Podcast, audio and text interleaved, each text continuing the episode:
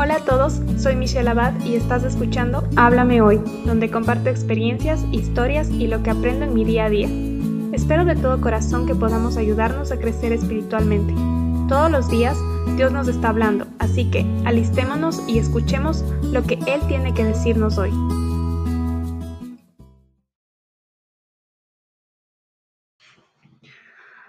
Hola, buenos días, buenas tardes, buenas noches, no sé en la hora en la que me escuchen. Espero que estén muy bien. Gracias por su tiempo aquí. Esta vez vamos a estudiar Filipenses 2, del capítulo 12 al 18. A este episodio le he llamado Actuar como luz. La verdad es que este episodio ha tocado varios puntos en mi vida y en la cuenta de Tu Palabra es Viva he publicado como estos cuatro puntos que hay que considerar cuando, mm, no sé, cuando estamos en nuestra vida diaria cristiana y a veces cometemos en errores que nos pueden desviar la mirada del Señor. Entonces, si desean verlo, pueden verlo ahí. De todas formas, vamos a, a ir estudiando versículo por versículo desde el 12 al 18. Entonces, vamos a comenzar dice, Por tanto, amados míos, como siempre habéis obedecido, no como en mi presencia solamente, sino mucho más ahora en mi ausencia, ocupaos en vuestra salvación, con temor y temblor. Comenzamos estudiando el versículo 12. Pablo siempre predicó el significado de la gracia en la vida cristiana, reconociendo que la salvación no se puede ganar por esfuerzo propio, pero aquí al hablar en este versículo de ocuparse de la salvación, nos muestra una vida cristiana que, que se mueve con intención, es una, una vida, en busca de una vida intencional y que tiene presente todo el tiempo que ya no servimos al pecado. Debemos ocuparnos en lo que Dios nos ha dado, pero esto no va separado de, de la gracia, sino hay que ocuparnos en la gracia recordando ese regalo que nos ha dado el Señor. Y esta palabra de vuestra salvación, ocupados en vuestra salvación, tocó mucho mi corazón porque muchas veces como creyentes y, como sierva de Cristo he caído en, pensar más en, lo que puedo hacer para el Señor, trabajando para servir a los demás, eh, quizás afanada en la obra de Dios y en lo que Él puede hacer con mi vida.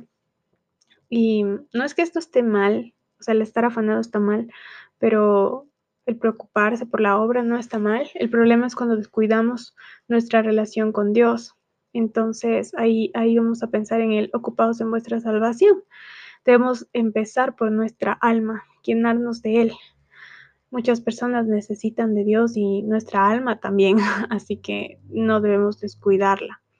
Y esto lo debemos hacer con temor y con temblor, es decir, con reverencia, es un temor de reverencia, entendiendo quién es Dios y asombrándonos por su gloria, por, la majestad del Señor.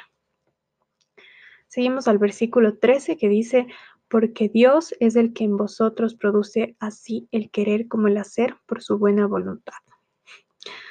Soy una persona que le gusta complicarse las cosas. Humanamente siempre estoy pensando demasiado en todo lo que puedo hacer con mis fuerzas y termino agotada de solo pensar porque no, no alcanzo con todo y yo sé que no, no voy a lograr alcanzarlo, hacerlo todo yo. Incluso me, me detengo preguntándome, ¿esto debo hacer, Señor? ¿Esto es lo que quieres para mí? Bueno, este versículo debe cambiar mi mente y mi corazón porque puedo descansar poniendo todo en manos del Señor, porque aquí dice que Él pone el querer como el hacer. Dios, si Dios quiere que, haga algo, lo va a poner en mi corazón.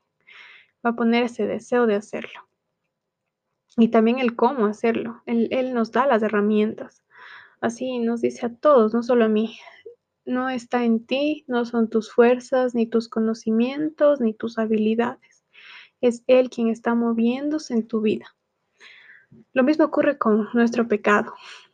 Muchas veces queremos dejar rencores, miedos, adicciones, un montón de pecados y entre otras cosas pensamos que, lo vamos a lograr por nuestras propias fuerzas. Y bueno, nuestra salvación viene de Él y esos cambios en nosotros también nos los da Él. Dios cambia nuestros deseos y, pone mejores para cumplir su, su voluntad. El versículo 14 al 16 dicen, Haced todo sin murmuraciones y contiendas, para que seáis irreprensibles y sencillos, hijos de Dios, sin mancha en medio de una generación maligna y perversa, en medio de la cual resplandecéis como luminares en el mundo, asidos de la palabra de vida, para que en el día de Cristo yo pueda gloriarme de que no he corrido en vano, ni en vano he trabajado. La manera en la que actuamos, el esfuerzo que ponemos para ir contra la corriente, dejando de satisfacer los deseos de la carne, no debe ser en medio de quejas, sino es una respuesta a la gracia, a ese regalo inmerecido del perdón por nuestros pecados. Sabemos que no podemos ganarnos la salvación con lo que hacemos. Por eso, en respuesta, vivimos con intención y buscamos responder al Señor, agradecidos por lo que nos dio. Esto me dejó pensando en la situación en la que se encontraba Pablo. Él estaba en la prisión, donde pensándolo humanamente, muchos murmurarían contra el Señor o se rebelarían y no quisieran saber nada de, Dios por estar en esa situación. Quizás como seguidores debemos buscar obedecer al Señor como, como Pablo, que no importó las circunstancias, él siempre, siempre estaba pensando en el actuar bien, en, en qué dejarles a, las personas eh, de Filipos. El actuar bien y no pecar no, no debe depender de dónde estemos, de nuestras circunstancias. Pablo dice otra gran verdad que no debemos olvidar y es que somos luz en este mundo oscuro. Como bien se llama el capítulo, actuar como luz, porque somos luz. El Señor nos usa porque es necesario que haya luz para que se evidencie la realidad del mundo. La luz muestra todo lo que está escondido. La luz mm, representa la verdad incluso. El Señor nos usa porque es necesario que haya luz para que se evidencie la realidad de este mundo. El estar en los lugares más oscuros no nos debe detener para brillar, más bien nos debe impulsar para alumbrar lo mejor que podamos. Muchas veces creemos que, en algunos lugares es imposible que llegue la palabra del Señor porque vemos demasiado pecado y mucha oscuridad, pero es ahí donde el Señor quiere que más eh, alumbremos. Y esto no quiere decir que vayamos a, meternos en, ciertos lugares que, incluso no, no, vaya a ser prudente. Siempre hay que, hay que pensar antes las cosas y el Señor sabrá dónde ponernos y nos utilizará como luz y más que nada, eh, tenemos que recordar que no podemos ser luz si estamos separados de la luz. Y esto quiere decir que la única forma de reflejar al Señor es estando conectados con Él mediante una relación, leyendo su palabra. Esta nos hace fuertes.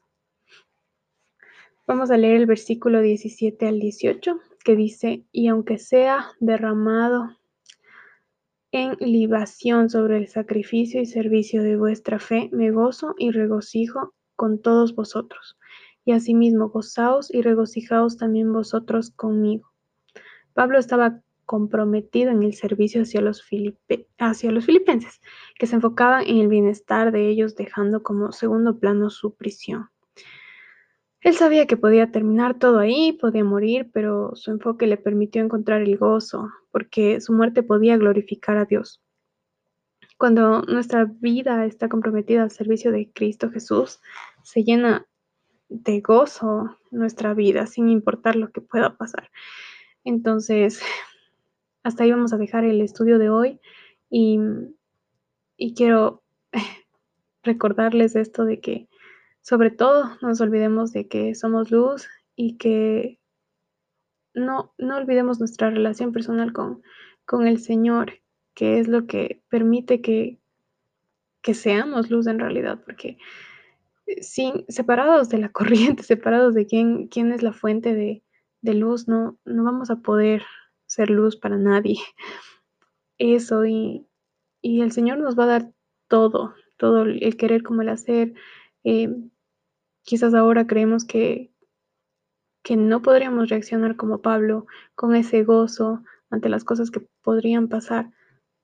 pero el Señor puede actuar en nosotros y hay que orar por eso para que nos convierta en, en esos siervos fieles que están listos para actuar cuando el Señor lo desea y en donde Él lo desea y Él puede llenar de luz a otras personas mediante nosotros. Entonces, no nos olvidemos de eso y, y muchas gracias de, por tu tiempo, por escuchar. Espero que haya sido de bendición este episodio para tu vida y que el Señor siga hablando en, en la semana a tu vida, quizás sobre esto o sobre lo que tu alma más necesita. Que tengas un lindo día, tarde, noche y nos vemos en el próximo episodio. Gracias por escuchar el podcast de hoy. Si lo que escuchaste te ha gustado y quieres saber más, suscríbete para enterarte cuando suba un nuevo episodio. Si deseas contactarme, me puedes encontrar en Instagram como arroba michu.abad y puedes seguir los devocionales en arroba tu palabra es viva. Gracias por tu tiempo, comentarios y apoyo. Espero pronto saber de ti.